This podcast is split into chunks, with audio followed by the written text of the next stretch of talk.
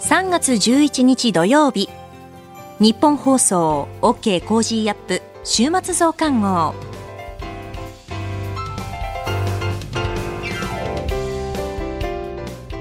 ニッポン放送アナウンサーの新行市佳です。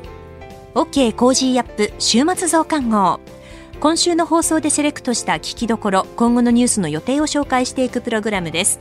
番組の後半は Cozy up コメンテーターがゲストと対談するコーナー。今月はジャーナリストの須田慎一郎さんと軍事ジャーナリストの井上和彦さんです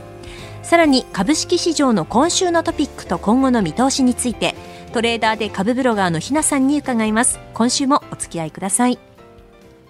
今週は東日本大震災から今年で12年、5日間にわたって私新行と内田雄基アナウンサーの取材レポートをお届けしました。今週取り上げたニュースも振り返っていきましょう。中国で国の重点政策を決める全人代が開幕。H3 ロケット打ち上げ失敗。高市経済安全保障担当大臣、放送法をめぐる行政文書について関与全面否定。政府8年ぶりの政労使会議15日開催で調整。韓国のユン大統領が16日から来日、首脳会談を開催へ。こういったニュースを取り上げました。それでは今週の聞きどころです。3月9日木曜日にジャーナリストの鈴木哲夫さんと取り上げた高市経済安全保障担当大臣放送法をめぐる行政文書について関与全面否定というニュース。報道番組に携わってきた鈴木さんの実体験を交えて解説していただきました。それでは今週のプレイバック。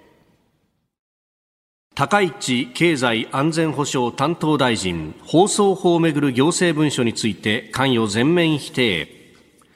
放送法が定める政治的公平の解釈をめぐる総務省の行政文書について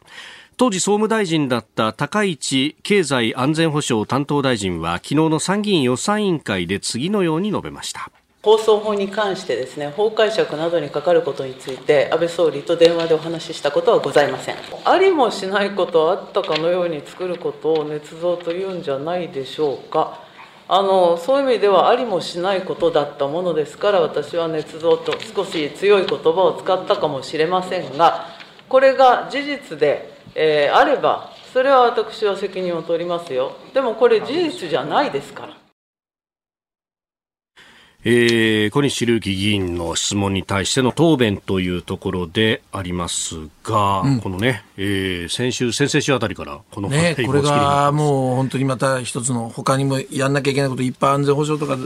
増税とかいっぱいあるのにね、えー、いやいやいや、これ、やっちゃいけないって話じゃないですよ、はい、これも大事でね。はいうん、で少なくとも今までの流れで言うと、つまりこれはもうちゃんとしたいわゆる行政文書、ね、はい、これ、行政文書っていうのは、各役所がその将来、その政策検証するためにも必要だからっていうことで、きっちり残す文書ですからね、まあ、そういう文書だった、だからあの普通、まあ、そこにでたらめは書いてないはずだけど、はい、でもやっぱり高市さんからすると、いや、私はそのことはやってないのに、それは書かれてるのはおかしいという、うん、だから、まあ、まあ、ことのその文章の真偽っていうかね、えー、どうなのかって、ここがポイントに今なってますよね。はいだけど、でだからそれはそれでとにかく今、精査を総務省がやってるので、本当にそのそういうふうな事実があったのかどうかっていうのは、これはあの今からまだ続いてるんですね。大事ですよ、これも。うんうん、えー、また辞めるなんて言っちゃったからね。そうですね。うん、まあそういうところもまああって大変でだし注目点で。でも飯田さんね、僕、はい、本質は、この問題っていうのは、だからその事実かどうかとか、高橋さんがその、えー、嘘ついてるのかついてないのか、そんな話じゃなくて、うん、やっぱりね、その放送に権力が介入をしてきた、当時ね、うん、そういうことがこの文書には書かれてるわけですよね。ここのやっぱり僕は問題が一番大きいんだと思うんですよ。つまり放送と政治っていうね。はい、これがやっぱり安倍政権のあの時期にやっぱり、えー、官邸が介入をしてきた。こういうふうにその放送っていうのはコントロールするべきではないかって言ってきたと。で、そういう流れが一時だけどもできたとね。ここの問題をもう一回みんなでしっかり考えようと。で、やっぱり、まあ、どっちかというともう、飯田さんもそうだし、放送側にいますよね。はい、で僕もそう、こういうメディアでやらせてもらってる以上、やっぱり放送ってのは何か報道って何か、うん、放送の自由っていうのは何かっていうのを僕らは信念持ってるじゃないですか。えー、でそこをやっぱり権力が時の権力がその時々でいやいやこれは放送しちゃダメだこういうのはダメだってやって介入はこれは僕はおかしいと思う。うこれをもう一回検証してしっかりあの基本考えようっていうのが僕はポイントだと思うんですよ。でね一つ実はあのほら今度の行政文書で、はい、78ページのあの文書ですね、読みました？読みました読みました、うん、はい過去の事例とかもいろいろ出てくるんですよね。で、ね、あの、これ、まあ、要するに、磯崎、当時のさ、磯崎さんは、その、はい、あの、それをさ、うん、TBS の、あの、いわゆる、えー、ね、日曜日の朝の番組だとか、偏ってるとかね。はい、あるいは、あのね、当時平日の夜10時頃からやっていた、ね、テレビ朝日のニュース番組だとか。そうそう、そういうものが偏ってると。はい。もう、あの、政権批判ばっかり並べてるじゃないかと。でその番組の中であの公平性を取らなきゃだめだっていうそういうふうにまあ言ってきてるわけでしょ、うん。うん、でも実はその事例の一つにね、あの BS11 っていうところの番組も非常に偏っていて過去 BBO で問題になったと。こういうのも問題だって、その番組実は僕がプロデューサーだったんですよ。そうだったんですね。BS11 で。で、あの時事例に出てきたのは、まあ本当に大昔ですけども、うん、あの、椿発言だとかいろんなところが出てきて、うんうんうん、その中に確かに BS11 も入ってましたね。そうそうそうそう、はい、でね、あの、その僕はプロデューサーで、絶対この話を僕今日させてもらいたいと思ってきたんだけども、うんうんはい、その番組って何かっていうと、当時自民党が野党だった。はい。それで自民党ほとんど取り上げられない。でそれはおかしいと僕は思う、僕は常に政権の反対側にいるタイプですから、当時、野党第一党なんだから、そうそうそう、だから自民党が要するに、あの自分たちの政策をもっとしっかり訴えたいということで、じゃあやろうって言ってね、30分の番組作った、これ、自民党だけしか出てないんですよ。自民党の参議院議員だけが、要するに政策を主張する番組を30分作ったんです。で司会もね、山本一太と丸川珠代、ね。でで、30分作った。で、これも明らかに自民党しか出てないわけです。はい、でも僕が思ったのは、やっぱり視聴者はね、やっぱり政策とかしっかり聞きたいわけですよ。それをね、30分の番組の中で、全部の政党を出して、バランスよく喋ってたら、1政党2、3分何がわかりますか？だからやっぱ30分全部自民党。だけどね、だけど。1週間っていうタームって考えて、はい。その中で自民党の30分があるように、うんうん、民主党も30分、はい、公明党も30分、共産党も30分っていうふうに、まあ、要するにみんなが、はい、そしてしっかり政策を聞こうっていう、そういう公平性を考えてやったんですよ。それが BPO に引っかかって。る。それで、まあ、とにかく聞き取り調査あってあって、それで、まあ、結論がね、うん、結局、いや、放送倫理に、えー、まあ、違反してるという結論を出されたんです。今、今回もまさにその論点になってる、補充的説明の中で論点になってる話、えー、磯崎さんに責められたんですよ。だから、あの、書いてあったけど、はい、あんな番組作っちゃだめだって、偏ってるってね。だけどさっきも言ったように、僕は偏っていてもいいと思った。だってそうじゃなきゃ、視聴者が本当に自民党が何を訴えてるか分かんないわけだから。だけど同じように、その一番組じゃなくて、同じ1週間の中で他の政党も同じだけの時間を取って番組をやる。それを目指したんですね。で、BS11 の局も、いや、それでいこうっていうことでね、うん、あの、新しいことやろうっていう思いがあったから。これなら政治的公平性も担保できて。そうそううんうん、で、BPO に引っかかって、BPO は、いや、やっぱダメだと。一番組でちゃんとバランス取れ。これは違反だって言われた。だけど、その BPO の、その最後のね、意見書の最後にね、終わりにって書いてあって、って何て書いてあったかというと、うん、確かにこれは我々違反だという結論を出したけども、でも政治的なねその公平性というもうこういう形でやろうとしたのはあのこれは評価していいと。で政治番組をどう作っていくか視聴者のためにっていうのをぜひいろいろチャレンジしてほしいって言って最後、終わりにって言って BPO は意見つけてくれたんですよ。僕は、まあ、言葉悪いけど勝ったと思いましたよ。うん、ここの部分は完全に主張認められてるじゃないか。そうそう。つまり、公平性っていうのはやっぱりそれぞれの局が、はい。要するに勇気を持ってやらなきゃいけないわけで、うん、そこを例えば権力を気にしながらね、なんか批判される。まあ結局日本の放送局って認可制だから、はい、国の縛りはあるけれども、えー、でもやっぱりいや、こういうものを作るんだっていう公平性っていうのは局自身が決めることだし、うん、それで1週間の中でバランス取るって、これは僕ありだと思うんですね。この辺をしっかり放送局がもう覚悟を持ってこれからもやっていかなきゃねっていうのが、うんうん、この今回の問題のなんていうのかな、はい、その僕は根っこじゃない本質じゃないかと思うんですだって飯田さんの番組なんかだってね、バランス取ってます、いやいやいや、その、だから一日の放送を、ね、あるいは1コーナーを切り取られたら、これバランス取ってるかっていうと、そうじゃない場合だってあるかもしれない。そうそう。だけど、飯田さんは例えばね、うん、あの、他の、例えば別の曜日でね、はい、あの、全く違う意見の人今度は出して、その人に徹底的に深掘りしていくみたいに、そうやってきっちりバランスを取っていく。これ何が悪いんですか、僕は正しいと思いますよ。そういうやり方がね。だけど、そういうことはダメだって言ってきたのが当時の安倍政権だったわけでしょ？官邸だったわけでしょ？で、ね、そう言ってくるんだけど、その官邸の中のね、あの、山田秘書官とか名前出てましたけれども、うんうん、いや、これ政府がこういうこと言っちゃまずいんじゃないの？とかね、うんうんうん、そういう意見も出ていたりとかして、で、かつ、そのやっぱり番組1個だけじゃなくて、全体で見てねってっていうのが趣旨なんだっていうのは、うんうん、これ、あの、まあ、当時の総務官僚の方々も結構こう死守しようとしていたというか、まあ、実際問題として結局解釈変更ではなくて補充的説明っていうふうになってたので、ね、踏みとどまったっていうことでもあったのかどうか。ただ、高市さん当時大臣で、はい。やっぱりあの各一番組でも気をつけなければっていう。極端な例はっていうような答弁答弁してんですよね。だからまあ僕はだからその今回のそのこの高市さんの件が捏造かどうかで捏造だったら議員辞めるか。まあ、これはこれで僕は大事だと思うけど、はい、本質的にやっぱ放送っていうのは何なのか、うん、アメリカなんかはね、あの、そう第三者のそうそうあの独立機関がいたりして、はい、でも、日本の場合はやっぱりもう完全に国が認可して、で、なんとなくやっぱりその局側も、うん、そっち側を気にしちゃったりしてみたいな関係の中いい番組は作れないじゃないですか。だからその辺をもう一回ねその放送法っていうのは何なのか。えー、局がもう番組作るっていうその覚悟とかね、はい、えー、思いは何なのか。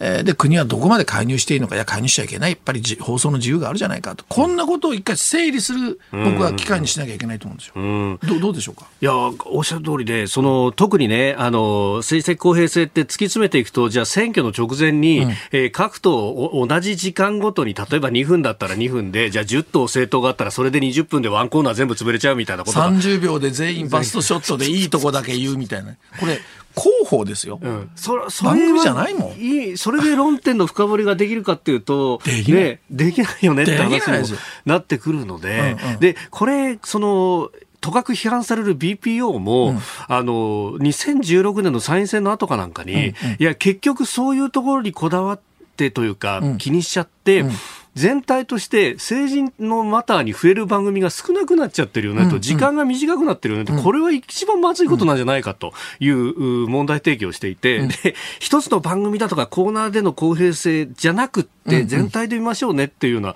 ところが出てきていて。BPO はもう、だから僕に対して終わりにっつってね、はい、いや、頑張れって言ってくれた。だから、BPO の僕は良識も見ましたけどね。だからそういうことを整理する機会にしなきゃいけませんよね。そう思いません？今回。だこれをこう武器として、えー、まあ、政治の世界は闘争なんでどうしてもそうなるかもしれないんですけど、うんうんうん、まあ、我々見てそれとは別の論点をちょっと提示するっていうのが必要かもしれません、ね、いや、僕はそうあるべきだと思いますね。うんで、ひょっとしたらその中には、この放送法4条の政治的公平性っていうのは、アメリカじゃもう取っ払ってんだからいいだろうっていう人だって出るかもしれないけど。でも、その議論すればいいじゃないですか。そのきっかけにしなきゃいけないんですよ。この後はこれからの1週間のニュースの予定と来週のコメンテーターをお伝えします。後半は番組コメンテーターの対談コーナーをお届けします。どうぞ最後までお楽しみください。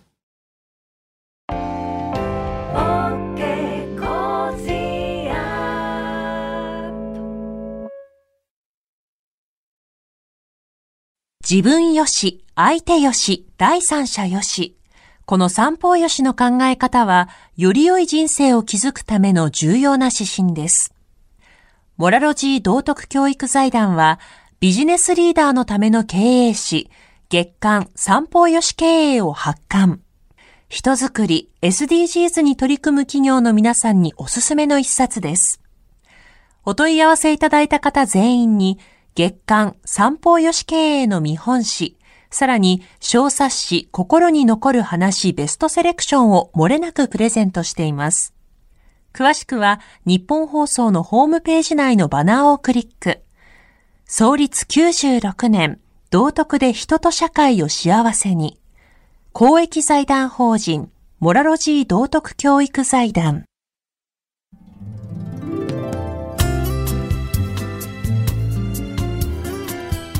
OK コージーアップ週末増刊号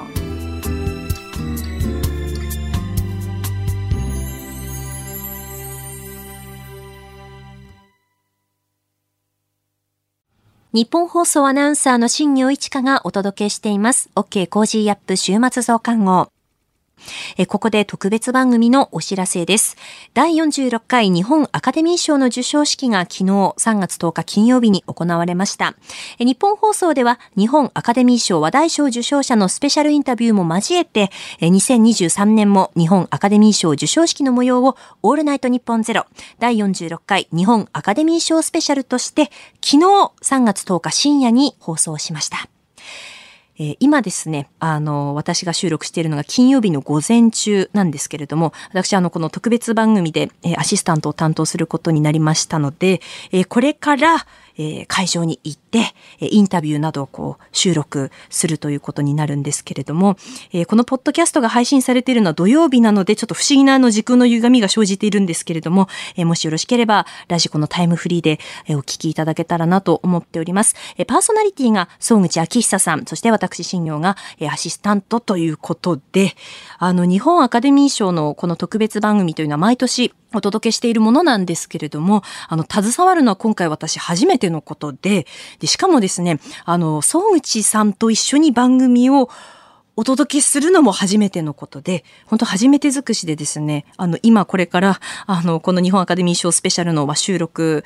をしていくわけなんですけれども、まあ、とっても緊張をしています。ただ、あの、どんなお話が、あの、会場で伺えるのかは楽しみですね。あの、どんな番組になっているのか、今この時点ではちょっとわからないんですけれども、ぜひ、あの、お聞きいただければなと思います。オールナイト日本ゼロ第46回日本アカデミー賞スペシャル。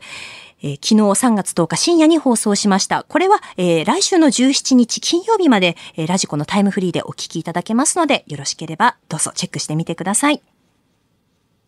続いては、これからのニュースの予定をご紹介します。3月12日日曜日、国公立大二次試験後期日程開始。ワールドベースボールクラシック1次リーグ日本対オーストラリア。大相撲春場所開催。3月13日月曜日、第95回アカデミー賞授賞式。3月14日火曜日、定例閣議。2月のアメリカ消費者物価指数 CPI 発表。3月15日水曜日、1月17日、18日の金融政策決定会合議事要旨発表。2月の訪日外国人数発表。ワールドベースボールクラシック準々決勝。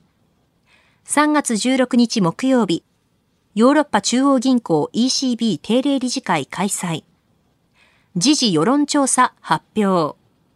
2月の貿易統計発表。3月17日金曜日、定例閣議。小池知事定例会見。2022年10月から12月期の資金循環統計速報値発表。3月18日土曜日、選抜高等学校野球大会開催。続いては来週のコメンテーターのラインナップをご紹介します。3月13日月曜日、評論家の宮崎哲也さん。14日火曜日、経済アナリストのジョセフ・クラフトさん。15日水曜日、ジャーナリストの佐々木俊直さん。16日木曜日、明治大学教授で経済学者の飯田康之さん。17日金曜日、青山学院大学客員教授でジャーナリストの峰村健二さん。コメンテーターの皆さんは6時台からの登場、ニュース解説をしていただきます。OK コージーアップ、ぜひお聞きください。この後は Cozy up コメンテーターがゲストと対談するコーナー。ジャーナリストの須田慎一郎さんと軍事ジャーナリストの井上和彦さんです。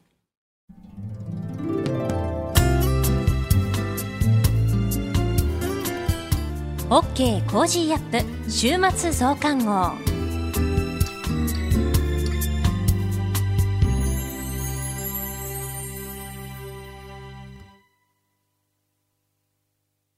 道徳って何だろう？思いやりって必要なの？その答えは道徳を考える月刊誌ニューモラルにあります。今や日本人の道徳力は世界からも大注目。さああなたも道徳を学びませんか？お問い合わせいただいた方全員に月刊ニューモラル、さらに小冊子心に残る話ベストセレクションを漏れなくプレゼントしています。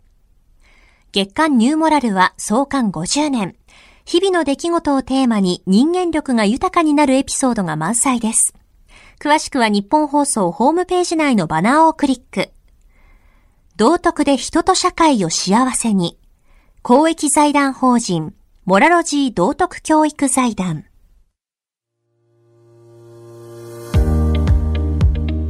ジャーナリストの須田慎一郎です。この配信は日本や世界を取り巻くさまざまな課題を掘り下げる対談番組です。今回のお相手はモラロジー道徳教育財団特任教授で軍事安全保障外交問題を専門とされているジャーナリストの井上和彦さんです、えー、今日もよろしくお願いいたしますよろしくお願いしますえー、今月は井上さんと安全保障をテーマに対談を行っていますが今回は、えー、日本の安全保障についてお話を伺っていきたいと思います、えー、日本では昨年末に国家安全保障戦略などいわゆる安保3文書が改定されました。井上さんこの改定についてどのように評価というか分析されておりますでしょうか？安保三文書ですよね。はい、あの、まあ、ようやくなんかこの安全保障を考える単調、まあ、これにつけたかなというようなスタートラインがここからだというふうに私は思ってるんですね。で、やはりあの今回の、まあ、一つ大きなこととしては、やっぱり反撃能力、これはもう安倍政権の時からずっと言われていた、かつては敵基地攻撃能力というふうに言われたんですけども、弾道ミサイルや日本の脅威となる兵器が、必ずしも相手の基地から撃たれるものではない。だから、えー、いろんなプラットフォーム、例えば潜水艦であったり、えー、水上艦艇であったり、航空機だったりする、いろんなところからだってミサイルだって撃てるわけですから、はい、今、ウクライナ戦争でもキンジャールっていう極超音速のミサイルをミグ31っていう戦闘機からやっぱ撃ってますから、うん、遠く離れた1000キロの彼方から撃ってくると。まあ、こういったその脅威に対して、えーまあ、反撃をするという意味合いで、えー、まあ、この敵基地だけではない、まあ、その意味では反撃能力を持つということが相手に対する抑止力という形になってるんですけれども、ただですね、この3文書の中で言っているようなその状況は、うん、えー、あくまでも相手が先に攻撃を仕掛ける、あるいはその蓋然性が確認された時なので、えー、我が国は基本防衛政策、えー、専守防衛の域を出してないんですよね。はいはい、で、私この専守防衛というものを変えない限り、うん、もうかなりこれ突っ込んだ言い方になるかもしれませんけれど、うん、日本の守りはできないと思うんですよ。うんこれ本当にあの専守防衛という非常に耳に聞こえの良い音に聞こえますけれども、これは一発目は我慢してくださいねと。一発目の相手の攻撃であなたは死ぬかもしれないけれど、それはご容赦くださいと。我が国はそのように国が決定した方針で、えー、ディフェンスポリシーではそうなってるので、はいはい、傷つき、あるいは死ぬかもしれません。だけども一発目は我慢してくださいと。だけどその一発目は一発目の時に同時に100発、200発、1000発のミサイルが撃ち込まれたら、日本は反撃する能力すら持てないんですよね。これどうするんだという話なんで、私この発想がもうまだまだ全然できてないというふうに私は思ってるんです。はい。だからそういった意味で言うとどうなんでしょうね。やっぱりその専守防衛というね、はい、考え方そのものが第二次世界大戦直後のね、はい、例えば技術力で軍事の技術力であったりとか、はい、あるいはその世界のね安全保障の枠組みであったりとか非常に古い古臭い状況の中での、まあ、概念でね。それはそれで成立したかもしれない。だけど、えー、今日において、えー、これだけですね、えー、多くのはい、あの戦力を持っている国にと囲まれているしかも緊張感というのは、えー、かつてと比べ物にならないぐらいに高まっているという状況でもう専守防衛という考え自体がもう、えー、なんていうかな今の状況に全く合わなくなってきているというかもう古臭いものになってきている、それをなぜ変えられないのか変えられないこと自体がね、ちょっと問題なのかなと思いますけども。そうですね。あの、もう日本の、日本人のその安全保障意識っていうものっていうのは、うん、一言やっぱり私は綺麗事で済ませすぎたっっていうのってあると思うんです。だから例えばその比較三原則のこの問題についてもそうです。ようやく中谷元防衛大臣が、あの、中谷さんがこの持ち込ませないということは、これはやっぱりちょっと見直していくべきだろうと、まずは、という話をされてますけども、それだけでももうみんなもうその大騒ぎになるんですけども、意味がわからないわけですね。その我が国は最初の原爆の被爆国で、核攻撃の被爆国で、で、さらに、えー、世界で最も多くの国から核兵器の照準に合わせられている中国、北朝鮮、ロシアから核兵器の照準に合わせられている国で、さらに世界最大の核保有国であるアメリカに、の核の傘にありながら、核を議論することすら、これがご法度になっていたと。だから、かつて亡くなった中川昭一さんがお話になっていた日本を核三原則どころか核五原則だと。うん、えー、作らず、持ち込ませず、持たず、プラス、えー、考えず、喋らず。もう核なんて言おうもんなら、えー、えー、閣僚がもう、の首がくしゃんでしまうような、こんなアホみたいなその国になってしまっているもんですから、安全保障をまともに私考えてこなかったと思うんですよね。この私は付けはものすごく大きいと思います。はい。そうですよね。だってアメリカの核の傘で守ってもらっているにもかかわらず、えー、持ち込むなってどういうこれ理屈なんだろうか。意味がわからないんですよね。私これって本当にこんなことでよくこのお平気でいたなと。うんいう形で、やっぱ私、これってね、なんていうのかな、あの、もう日本人のこう思考能力の低下っていうのはもう凄まじいことになってるなと思ってるんですね。で、しかも中国の核の脅威、それからもう、隣の北朝鮮のあの核実験がいつやるかわからない。また次の核実験、これ、近くやる可能性が高いわけですよね。この状況の中で核は考えないと。うんだから反戦運動なんかを見ていても、その日本に対して戦争をやるなって日本政府に対して言ってるんですけど、言う相手が違うだろうっていう、ほらめちゃくちゃおかしい話があると思うんですよね今。で加えてあの、はい、どうなんでしょう。国会審議に目を転じてみますとね、まあ、あの浜田防衛大臣がアメリカ製の巡航ミサイルトマホークを、はい。えー、2023年度に一括購入する契約を結ぶということが明らかになって、えーはい、今国会審議このトマホークをめぐって一体何機買うんだとかね、はい、えー、何使うんだみたいなところで、はい、えー、大きな議論になっている、はい、なんかトマホークを買うことそのものがなんかもう明日にも戦争が始まりかねないような、そんな議論になってますけど、ね、このトマホーフォーク購入の持つそもそもの意味合い、まずここからお伺いしたいんですけど、はい、これどういう意味があるんでしょうか、あのー、ちょっと、まあ、大きくかいつまんで、あの、うん、まあ、3点、えー、お話しすれば、1点目はですね、国産のこの長射程で、いわゆる反撃能力を持つために、えー、えー、1000キロ以上の射程を持つミサイルを開発するのにですね、実戦配備するのに時間がかかりすぎるんです。うん、今、日本が求めている船から攻撃するタイプのものを持とうとすると、うんこれはあくまでも研究開発が全て予定通りうまくいったらという前提で、トマホークミサイルを今発注をかけても、実戦配備できて、これから試験運用じゃなくて訓練をやるぞという、この段階で初めてなるのが令和8年なんですよね。2年遅れるんですよ。今から発注しても、このトマホークミサイルって、うん、すぐ来るわけじゃないと。あの、アマゾン発注してんじゃないんですよ。インターネットで、インターネットでポチッとやれば、翌日配達、ありえないんですよ。3年後の、もうデリバリーなんですよね。で、この3年後のデリバリーやって、これから要する各艦艇に、あの、配備されるんですけども、二、つ目の理屈がそこにあるんです。要するに、トマホークミサイルを買っても、それを撃つプラットフォームが、これを撃てるようにしておかないといけないという回収事業があるんですよ。船、あるいは航空機から撃てるように。今回は、船からなんですけれども、えー、船から撃つためには、えー、そのシステム、これはもちろん搭載するシステムと、うん、搭載をして、さらにこれをコントロールして飛ばす。うんはいはい、これが、えー、これ、ものすごくその、やっぱり時間もかかるんですよね。うんうん、で、さらに、このオペレーションをする、オペレーターが、これをどうやって、どういうタイミングで、操作するのか、うん、これもやっぱり訓練も必要なわけですから、はいはい、本当にトマホークミサイルが入るまでに3年。これが実戦で使えるようになるまでっていうのは、これここからなんですよね。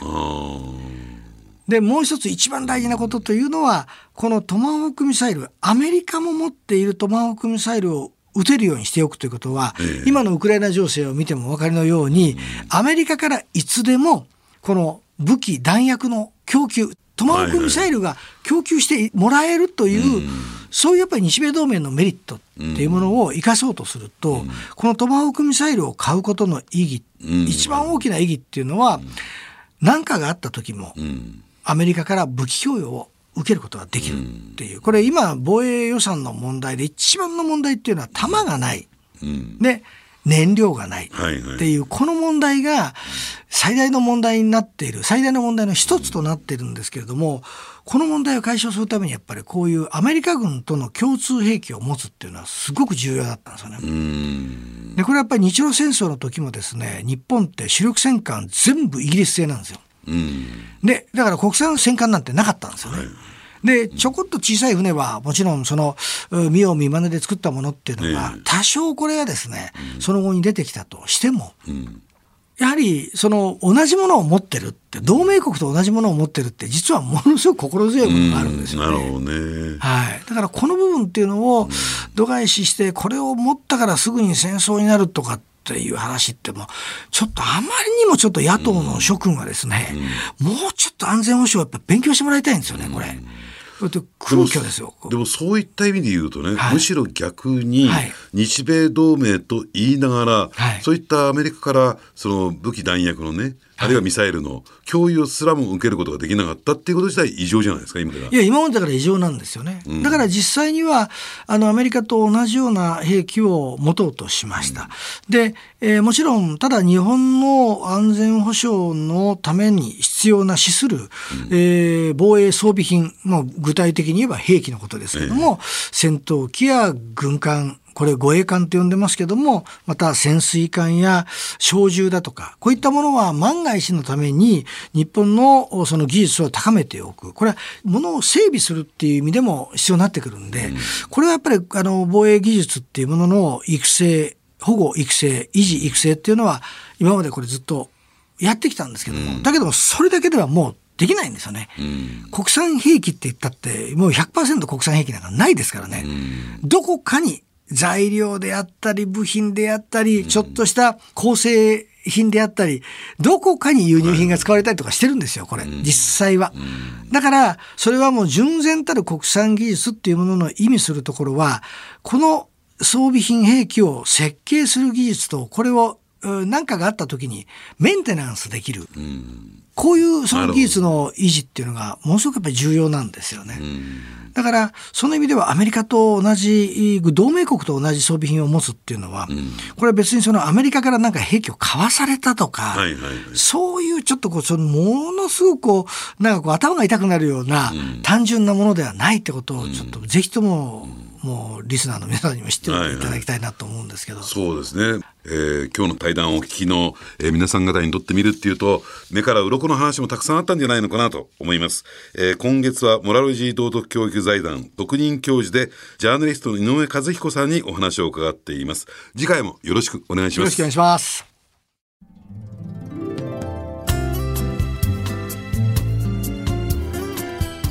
OK Cozy up 週末増刊号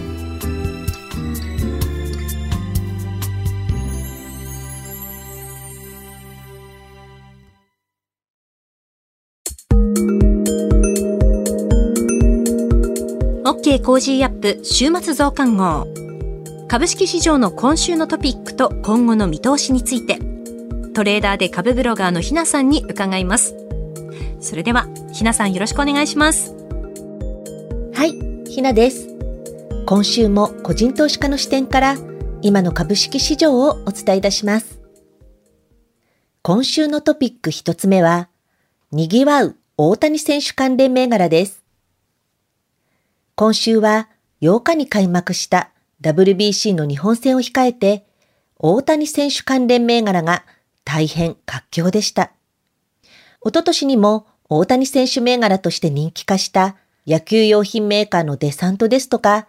Z、水野などがそれぞれ高値更新する大谷祭りとなっています。また、昨年のサッカーワールドカップの時に人気化したスポーツ観戦を楽しめる英国風居酒屋のハブの株価は今回も急連投中なんです。このように自分の生活に身近だったり、また大谷選手関連の商品を販売している企業の株価が買われていくというのはわかりますが、今回投資家の連想や思惑の力を発揮したのが、河川金物が主力の大谷工業でした。大谷選手と名前が同じというだけで、なんと連日のストップ高となっています。株式市場は時としてこのように連想買いでお祭り騒ぎとなりますが、このような短期資金が入った銘柄は一過性人気で終わりがちです。高値は追いかけず、上がれば利益確定売りが良いかなと思います。トピック二つ目は、低 PBR 銘柄を見直す動きです。今週の特徴的な動きとしては、日本製鉄やメガバンクなどのようなバリュー株が上昇しています。最近、PBR、株価純資産倍率のことですが、これが低い銘柄群の見直し買いとも呼べるような動きが起きています。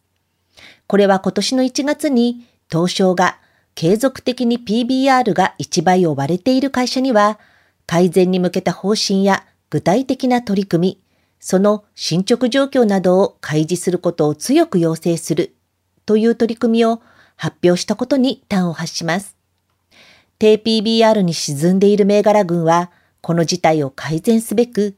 自社株買いなど PBR を引き上げるような施策に本格的に取り組んでいくのではないかという思惑があります。バリュー株と言われる日本の低 BBR 銘柄群の物色が続いています。日本製鉄は2015年以来の高値まで買われてきていますし、三井住友フィナンシャルグループは2008年以来となる高値まで買われてきています。銀行株は金利上昇の期待などもありましたが、現時点での三井住友フィナンシャルグループの PBR は0.67倍と解散価値である1倍を下回る状態となっています。そういう意味では、今一段の上昇余地は残されているとも言えそうです。今後の見通しです。日経平均は強い足で節目の28,500円を超えてきました。今の時点でこのままレンジブレイクで3万円を超えていくというようなイメージはあまり私は持てていません。そこまでのポジティブな材料が今の日本市場には見当たらない気がしています。日銀総裁交代にちなんで、新総裁になったら金融緩和路線から脱却するのではと見られていましたが、意外に金融緩和が続くかもということになれば、日本株にとってはプラス材料ではあると思います。しかし、そうなるなら銀行株にとってはマイナスに働きそうなところです。ですが、足元の銀行株はしっかりとしています。なかなかうまく説明のつくものではないなぁと実感しています。日経平均は高値更新から一旦は抵抗は受けそうなところにありますので、トレードは株価が上がったところで新たに買いに行くということではなくて、利益確定を優先するというスタンスでいたいなと思っています。今週の相場格言。FRB には逆らうな。ウォールストリートの相場格言です。金融当局の政策方針と真逆の投資行動を起こしても良い結果にはならないという教えです。足元のニューヨーク市場は FRB 議長からの利上げに関する発言が響いていますね。日本は少しアメリカ離れという動きにはなってきていますが、雇用統計など株価に影響を及ぼすイベントが続いていて、急変動の可能性もあります。要人発言には注視して、イベント前にはポジションは少なめにしておくのが良いかなと思います。以上、ひながお伝えしました。トレーダーで株ブロガーのひなさんに株式市場の今週のトピックと今後の見通しについて伺いました。ひなの株ブログではおすすめの銘柄、株の話や投資情報などを発信しています。ぜひこちらもチェックしてみてください。あなたと一緒に作るニュース番組、ニッポン放送飯田浩司の OK Cozy up。平日月曜日から金曜日朝6時から8時までの生放送でお送りしています。ぜひ FM 放送 AM 放送はもちろん radiko や radiko のタイムフリーでもお楽しみください。OK Cozy up 週末増刊号。ここまでのお相手はニッポン放送アナウンサーの新行市佳でした。